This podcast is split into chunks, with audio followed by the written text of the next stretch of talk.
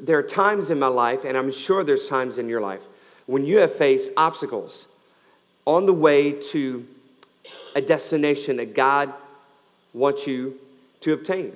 Maybe a person God wants you to be, whether it be a, a job, a career, a family, as it relates to your, your, your children, to your health, whatever it is, you have a dream, a destination, a focal point that has been stirring inside you. Maybe it could be to start your own, start your own business. Maybe it's to, to, to write a book. Maybe it's just becoming a better father or better mother. Students, maybe it's to become a better student or better athlete or even just simply a better friend. Whatever that looks like for you, God has placed that inside you, that dream. And He wants you to start living that dream. But just like dreams, many dreams have obstacles in our life. And as those obstacles come about, it could be a little frustrating. As we're on our way to dream, and, and almost we get to the point to where we sort of blame God a little bit. Well, God, I know you've called, you've called us to do this, and we're having all of these obstacles. Um, and, and so as we go towards living the dream, understand this those obstacles are actually part of living out the dream. Because some of the obstacles that we're finding about Joseph and what he faced, he had to face some of those in order to get to the next level, to get to the next phase on towards fulfilling the dream God has given to him. And so, with these obstacles that we're talking about, and we talked about with Joseph, the obstacle of rejection, being rejected by his, by his brothers. Okay, it's a big obstacle. Some of you have been rejected. The obstacle of temptation. Some of you have maybe been caught up in temptations in your life and it's held you back from, from your dreams. I can't, I can't tell you how many people I've counseled with and talked to and prayed with who uh, they, they had this idea, this dream in their life, and, and some sort of temptation has kept them away from that.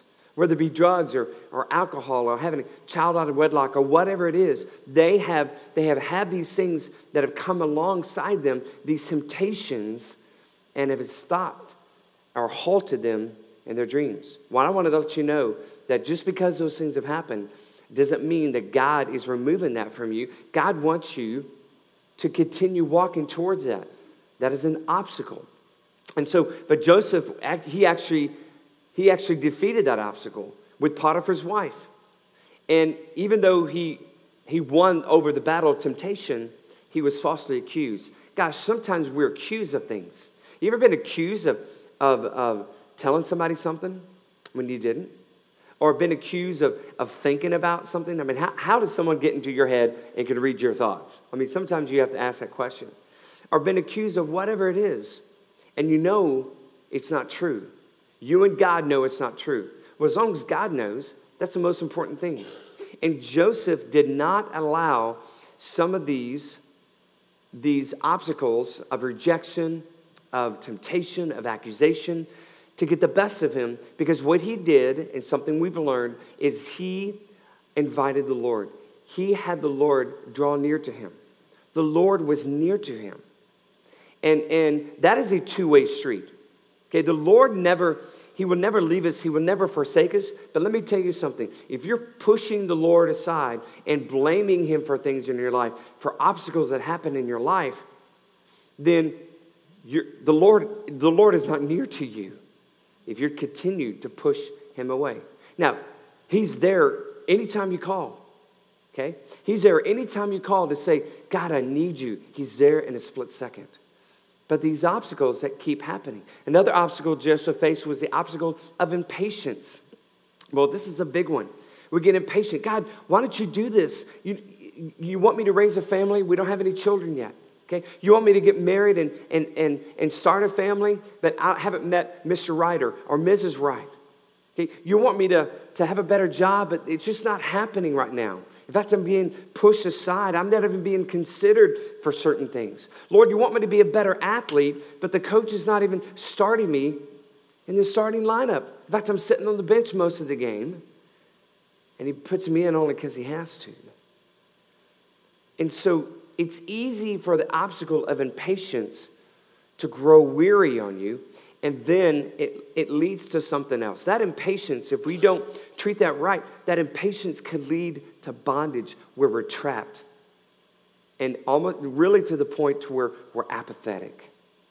And let me tell you, as I, as I shared last week, when you are apathetic, when apathy has set in to your life, where you just you just don't care. Okay, well, whatever, whatever. I give up. When apathy sets in, you know you're in bondage. You know you're, you're trapped in your own prison. And so that's where Joseph was. Joseph was trapped in his own bondage there. Uh, he was trapped in prison and he was waiting. And so, but what we see next in Joseph's life is going to be something that I think is going to speak to each and every one of us because this is an obstacle that all of us have faced and we will face time and time again.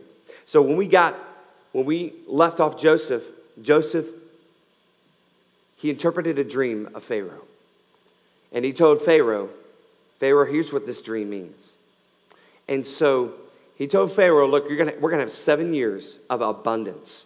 Amazing. I mean, more crops, more everything. And then we're going to have seven years of famine.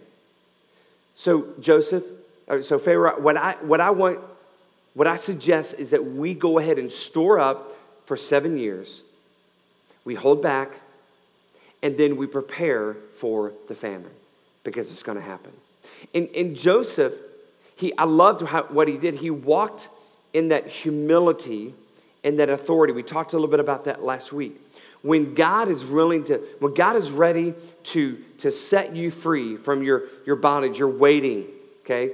When you have that job interview, when that, when that boss is like, okay, I want to interview for this job. I think you'll be a great person for this. And he hands it to you, hands you the keys. Walk in humility, yet walk in also authority. Thank you, boss, for giving this to me. I, am going to let you know I give all glory and honor to God. But I also want to let you know here's some things I think we can make the company better. Just using that as an example. Students might use that as a coach. When a coach puts you on the team, puts you in a starting lineup, okay? Walk or play in that humility, but also in that authority as well. Parents, we need to do this. We need to walk in humility with our kids, but we also need to walk in authority. There needs to be a balance between. And that's what Joseph did. I give all glory and honor to God. The dream, the interpretation of the, the dream does not come from me. The interpretation of the dream comes from God, the one true and only living God. And by the way, here's what we need to do. So, as he shared the plan, Pharaoh said, There's no one else in Egypt who's this smart. Let's get this guy up here. So, we put him in second in command. And so Joseph is now second in command and he's making all these decisions. And so, uh, in the meantime, between where we left off last week and where we're picking off now, Joseph got married. He has two sons. He is living the life. The, the, the, I, the, uh, the obstacles in his life that he had to face are behind him. His toughest obstacles are behind him life is good. And so the famine came. And the famine is here, and he is, he is distributing all of the food as planned, and he's doing an amazing job. We see this in Genesis chapter 41, verse 56 through 57. When the famine had spread over the whole country, Joseph opened all the storehouses and sold grain to the Egyptians for the famine was severe throughout Egypt. And all the world came to Egypt to buy grain from Joseph because the famine was severe everywhere. So, at the age of about 38 years old, Joseph was in a position where he had a family, he was second in command, and all was well. People were coming to Joseph all over the world. Except there was a issue that Joseph was facing. There was yet another obstacle that Joseph had in his life. There was something standing in the way of really of living the dream to its fullest. Now, you may be saying, well, well, Frank, he's arrived at his dream. He's, he's living the dream. Because, Frank, as I remember, the dream was that, that people will be bowing down to him and, and he's, he's living the dream. Yeah, he might be living the dream, but there's something else that's standing in the way. There's something that's missing. And it would take someone from his past to show him what that obstacle is. So let's, let's read about that in Genesis chapter 42, verse 1 and 2. It says, When Joseph, when Jacob learned that there was grain in Egypt. Now let me stop there. So, Jacob, he's a character we haven't, we haven't talked about except for a few weeks ago. Jacob is, is, is the father of, of Joseph. Now, Jacob, eventually, God changed his name to Israel. And so that's where you get the, the Israel nation. He had 12 sons, and he had the 12 tribes of Israel. But Jacob was the son, uh, was the father of, of all of these sons. And so Jacob, as we see here, learned that there was grain in Egypt. And he said to his sons, his 11 sons, Why do you just keep looking at each other? I love that. We've told our kids that. Why you keep looking at each other? Just why you keep just sitting around? Just do something. He continued, I have heard that there is grain in Egypt. Go down there and buy some for us so that we may live and not die. So it was, it was about 20 years had passed since uh, we, we've heard of Jacob, even heard of his, uh, of his sons and, uh, and, and, and, Joseph's brothers. So the, the brothers um, went down to Egypt. But there's something that Jacob and his sons don't know that we know, and that is Joseph is in Egypt. So let's pick it up in verse 6 of chapter 42. And now Joseph was a governor of the land, the person who sold grain to all people. So when Joseph's brothers arrived, they bowed down to him. There's the dream, the fulfillment. They bowed down to him with their faces to the ground. As soon as Joseph saw his brothers, he recognized them, but he pretended to be a stranger and get this, spoke harshly to them. There's an indication right there of his obstacle. Where do you come from? He asked. From the land of Canaan, they replied, to buy food. Although Joseph recognized his brothers, they did not recognize him because he would speak through an interpreter. It was, it's a different language, it's a different culture. He had learned the Egyptian language, and, but he also spoke Hebrew. But he spoke through an interpreter to disguise. Verse 9 Then he remembered his dreams about them and said to them, You are spies. So here he is again, talking harshly, accusing them of something. You have come to see where our land is unprotected. Verse 10 No, my Lord, they answered. Your servants have come to buy food. We are all the sons of one man. Your servants are honest men, not spies. No, he said to them, You have come to see where our land is unprotected. But they replied, Your servants were twelve brothers, the sons of one man who lives in the land of Canaan. The youngest is now with our father, and the one is no more. I tell you what, when the brothers said this about Joseph, and the one is no more, he's no more. They didn't kill him, they just sold him into slavery. The one is no more. Man, can you imagine the sting and the, the, the, the thoughts of rejection that, that started coming back from his brothers? The rejection that came and kept coming just by that simple few words, and he is no more. So here we have Joseph standing, uh, sitting there on his throne, and his brothers are there, and they're, they're requesting for food, and Joseph is speaking to them harshly. So, what, what happened is Joseph continued to accuse them of being spies and to speak harshly to them. He placed one brother in prison and sent the rest back home with some grain.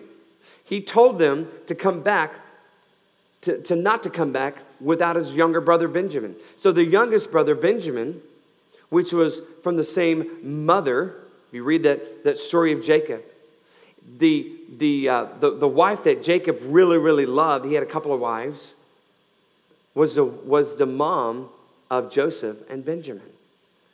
And that's why Benjamin stayed at home, because he's like, look, I don't want to send Benjamin. I don't want anything to happen to him like happened to Joseph.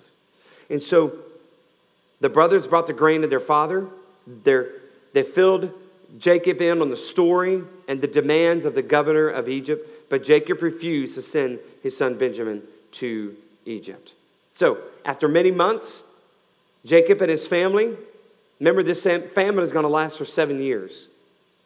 So they, he, he told his, his, his sons, okay, look, we're starving again. We need more grain. And the brothers reminded, Father, we, we've got to bring Benjamin. We cannot get more grain until we bring Benjamin. So they brought Benjamin to Egypt. And then when they came to Egypt, as, a, as you can read this in, the, in this passage, they came to Egypt and they were invited to Joseph's house for lunch. So that's a nice gesture, right? They were invited to Joseph's house for lunch, Benjamin and the other 10 brothers.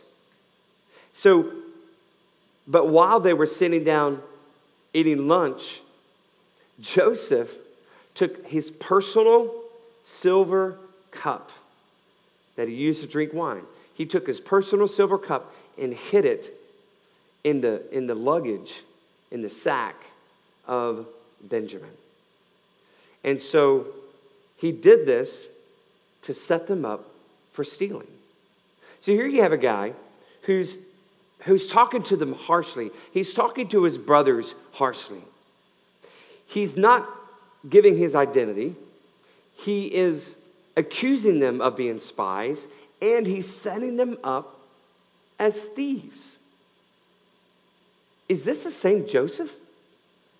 It's like, where would the real Joseph please stand up? So after the brothers left the city on their way back to Canaan, Joseph sent men after the brothers to accuse them of stealing. The brothers denied and even said this If any of us is found to have the silver cup that you say we have, he will die, and the rest of us will become slaves. So they looked in all the luggage, all the sacks, and of course they find the silver cup in Benjamin's sack. Oh man. I mean, this is a bad, I mean, this is a bad scene. I mean, the family is about to be torn apart. I mean, they're, they're just like, okay, we, what do we do? So they're, they've been brought back to, to Egypt, facing Joseph again. What is Joseph going to do next? He, he is he's showing some signs of some serious issues. Now, you may be saying this, well, Frank, you can't blame Joseph. I mean, if I had my brothers, if my brothers sold me into slavery, I'd probably do the same thing. Human nature, yes. But what it shows is this Joseph was facing another obstacle in his life. And that obstacle is the obstacle of unforgiveness.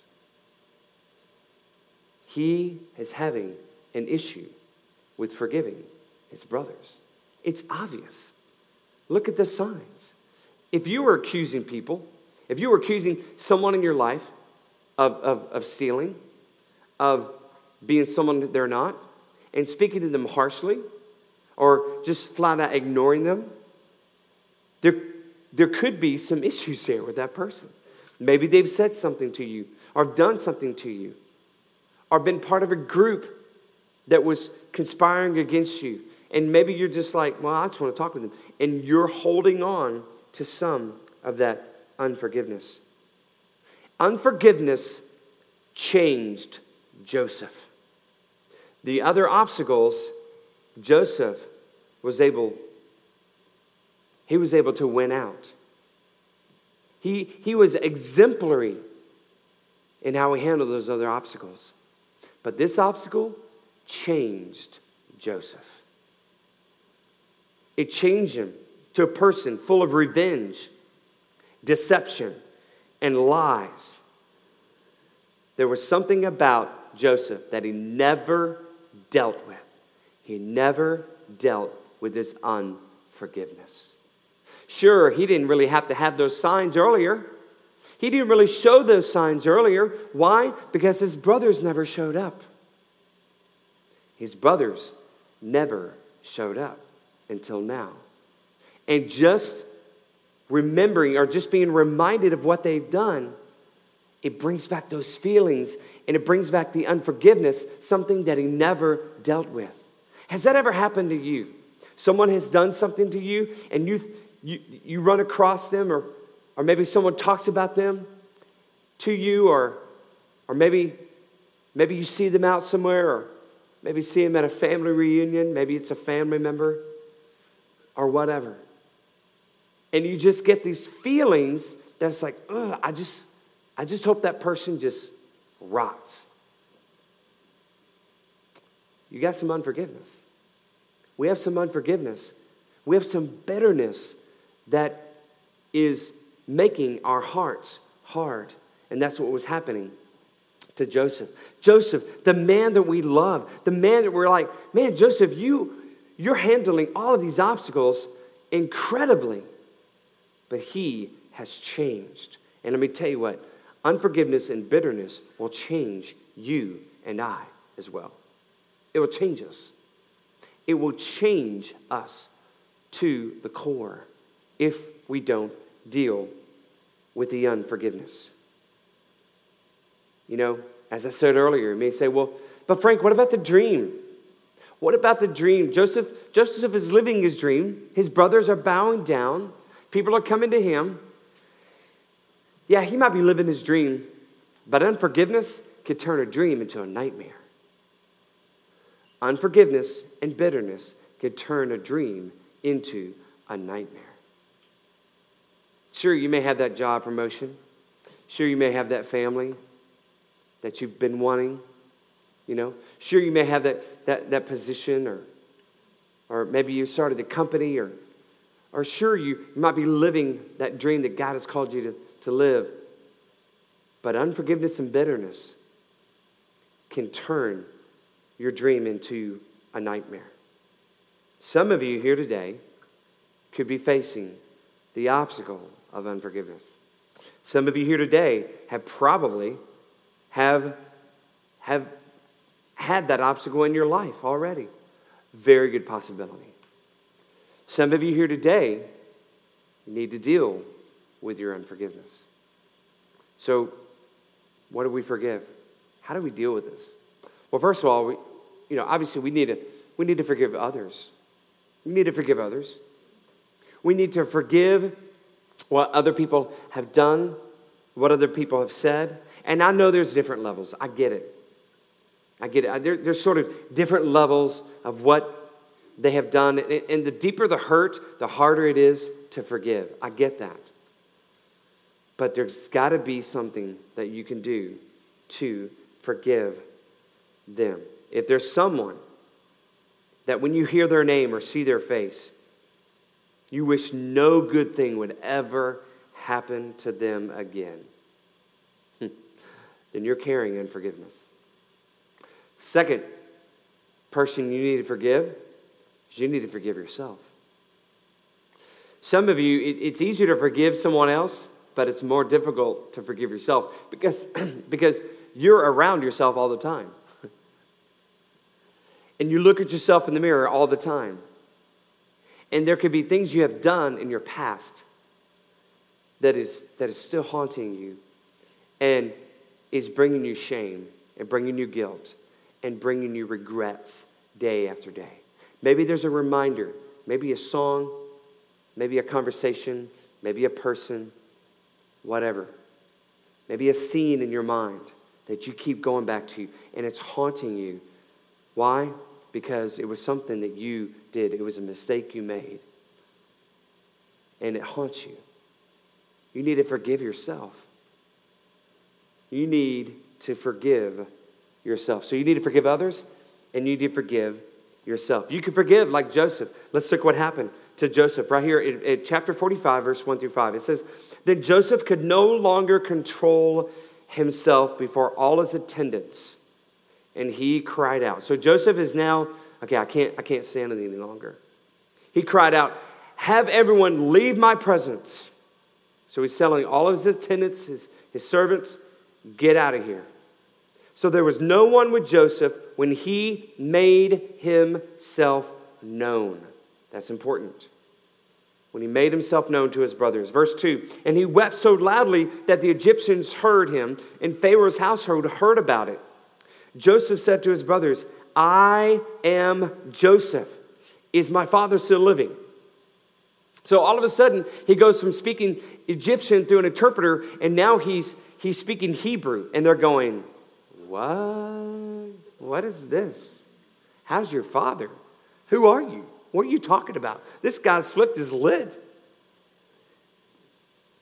So, how is my father? Is he still living? But his brothers were not able to answer him because they were terrified at his presence. Verse 4 Then Joseph said to his brothers, Come close to me. When they had done so, he said, I am your brother Joseph, the one you sold into slavery. Verse 5 And now, this is where it is. Here's a key. Do not be distressed and do not be angry with yourselves for selling me here. Because it was to save lives that God sent me ahead of you. And he's 100% correct. Do not be distressed and do not be angry with yourselves for doing what you did. Verse uh, 14 through 15. Then he threw his arms around his brother, Benjamin, and wept. And Benjamin embraced him, weeping. And he kissed all his brothers and wept over them. Afterward, his brothers talked with him. So, what does Joseph, what does Joseph show us about dealing with the obstacle of unforgiveness? Sure, he was living, he was living the dream, but let me tell you what, because his brothers showed up and the way he was treating them and the way he didn't deal with his unforgiveness, his unforgiveness was turning his dream into a nightmare and he could not deal with it. Some of you are living a nightmare and you need to deal with this unforgiveness, this bitterness in your life. And even if you're not facing this now, there's going to be a time when you need to forgive others or forgive yourself. So, what does Joseph show us? How does Joseph do this? First of all, we need to reveal our true identity. That's what Joseph did. He, he made himself known. So, what do we do? We need to make ourselves known. Stop hiding behind some false persona or mask that everyone can see right through. Stop avoiding the person. And you know what I'm talking about. If there's some unforgiveness and bitterness in a person's life, you know, don't, don't have those just surface conversations and kind of nice but rude comments. You know what I'm saying? You may have seen others do this. You know there's friction between them, and you're like, hmm, I'm going to sit back and I'm going to watch this. Pop some popcorn and watch, because this is going to be good. We need we need to make ourselves known. Which means this we've got to let down the pride. We've got to let down our pride. We've got to make ourselves vulnerable to the person who needs forgiveness from us. We've got to make ourselves known. We got to make ourselves vulnerable. So make yourself known. Stop avoiding that person Stop treating that person in some sort of fake smile and, you know, whatever you do. We've all done it. I'm preaching to myself. Second thing. So, number one, reveal your identity, your true identity. That's what Joseph did. What did, what did Joseph do next? Do not pass blame. Don't pass blame to others for causing you hurt. That's what Joseph did. He said, Do not be distressed and do not be angry. It's not your fault. Yeah, you sold me into slavery. But, but here's the reason why you sold me into slavery. We now see the full picture. Let, let me remind you of something. Some, some of you have been hurt by others. And, and so you want to try to pla- pass the blame onto them. Can I tell you something? This is very important. Hurt people hurt people. Hurt people hurt people. Let me explain. People who've been hurt by others, what do they do? They hurt others. Because they carry this and then they hurt others. Either by, I mean, maybe physically, emotionally, by what they say, how they were treated. Gosh, some of you here today could be someone caught in that cycle. Well, you've been hurt by somebody else and you haven't given them the forgiveness they need and you're holding on to bitterness. And so, what do you do? You pass that hurt on to others in your life. Hurt people hurt people. So, when someone has hurt you, understand this. They're hurting you because someone hurt them. You don't know who it is, most likely. But, but don't blame that person. You can't blame that person. They have also been hurt. So, reveal your true identity and do not pass blame. So, let me ask you a question. Have your personal choices in your life caused guilt, regret, or shame from the choices you've made? Then it's time to forgive yourself. Unforgiveness is very powerful, it could change you. Have the actions of others cause obstacles of unforgiveness in your heart? It's time to forgive others. Let me remind you of something. I, I was reading this this week. I was reminded of this. It, it's so, it's so powerful. When Jesus was with his disciples in the last evening before he was arrested and then ultimately crucified, when he was with his disciples, he shared a Last Supper with them. And during that Last Supper, Jesus made an announcement, for the lack of a better word. He said, One of, one of you guys, one of you 12, some of my best, my best friends, one of you are going to betray me. One of you are going, you're going to reject me. You're going to betray me. And of course, we, we find that it's Judas who, who betrays Jesus. But you know what's fascinating? Jesus already forgave Judas. You know how we can tell? Do you know what happened before they started sharing the meal together and before Jesus broke the bread and he said, This is my body and, and the cup and this is my blood. Do and remember to me that whole thing. And we're about to we're about to observe that here in just a few moments. But when when Jesus before all that happened, Jesus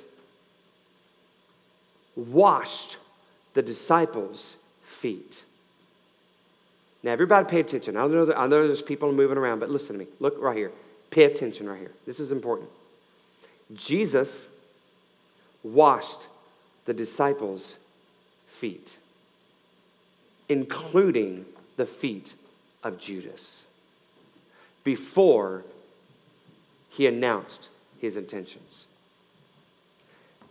Jesus forgave Judas. And so, some of you here today, you need to forgive yourself and you need to forgive others. In, um, in Matthew chapter 6, verse 14 through 15, it says this for if you forgive other people when they sin against you, your heavenly Father will also forgive you. But, it's an important word, But if you do not forgive others their sins, your Father will not forgive your sins. Y'all, that is powerful. That is powerful. Here in just a moment, we're going to observe communion. And Jesus asks us to, re- to observe this communion. And as often as you do it, do it in remembrance of me, to remember the sacrifice that I, that I gave. I give you my life. The body that I, that I gave for you, the blood that I shed for you. And so as we break the bread and as we drink the cup, we're going to remember. But let me, let me tell you something. Before you do this, you need to get right with God. You need to ask God, Lord, just forgive me, forgive me of my sins. Forgive me of these, and, and, and name them. Name them what they are. Confess whatever those are. But more importantly, if there's someone you haven't forgiven, then you need to forgive them. In fact, if there's someone in your life, I'm going to give you a moment to do this. If there's someone in your life, think about who they are that you could be holding bitterness towards. I want you to maybe send them a text message if you still have their number. Send them a text message and just say, Could we talk this week? I, I, I, need to I need to share something. Send them a text message. Even before you take of the cup and the bread. Or just decide in your heart, Lord, I've forgiven them. I've forgiven them. And some of the people who've wronged you may actually may not be here alive on this earth anymore. You can still forgive them. You forgive the actions that they've done to you. And then ask the Lord, Lord, forgive me for what I've done. So here in just a moment, we have we have a couple of stations. We've, we've done this a few times at Lake Point Church. I love when we can remember the suffering that Jesus did. And, and we, we're going to be remembering that this week as we approach Good Friday and obviously the resurrection and celebrate that next, next week. But today, we're just going to remember. But don't let the obstacle of unforgiveness stop, stop you, stand in the way. Don't let it harden your heart. Don't let harden your heart. In Matthew chapter 26, verse 28 through 29, it says, While they were eating, Jesus took bread, and when he gave thanks, he broke it and gave it to his disciples, saying, Take and eat, this is my body. Then he took the cup, and when he had given thanks, he gave it to them, saying, Drink from it, all of you. This is my blood of the covenant, which is poured out for many for the forgiveness of sins. I tell you, I will not drink from this fruit of the vine from now on until that day when I drink it new with you in my Father's kingdom. So, in just a moment, I'm going to just say a quick prayer. We're going to stand. There's two tables over here at the front. And you just take the bread and you dip it. And just have a moment there, maybe with your family or by yourself. We're going to take our time. The band's going to sing. We'll encourage you to sing along and then go back to your seat. But let's honor the Lord. Let's ask Him forgive us. More importantly, let's forgive others and forgive yourselves. Heavenly Father, we come before you. Thank you, Lord Jesus, for your suffering on the cross. Thank you for all that you've done. Thank you for, for your, your blood that has power. Thank you, Lord, for the power of forgiveness we can have and we can show to others. We ask you, Father, that you that you accept this time of remembrance as remember what we, you've done for us. Lord, help us forgive others. Forgive us of our sins. In Jesus' name, amen and amen. Let's all stand together and let's partake. Let's remember together.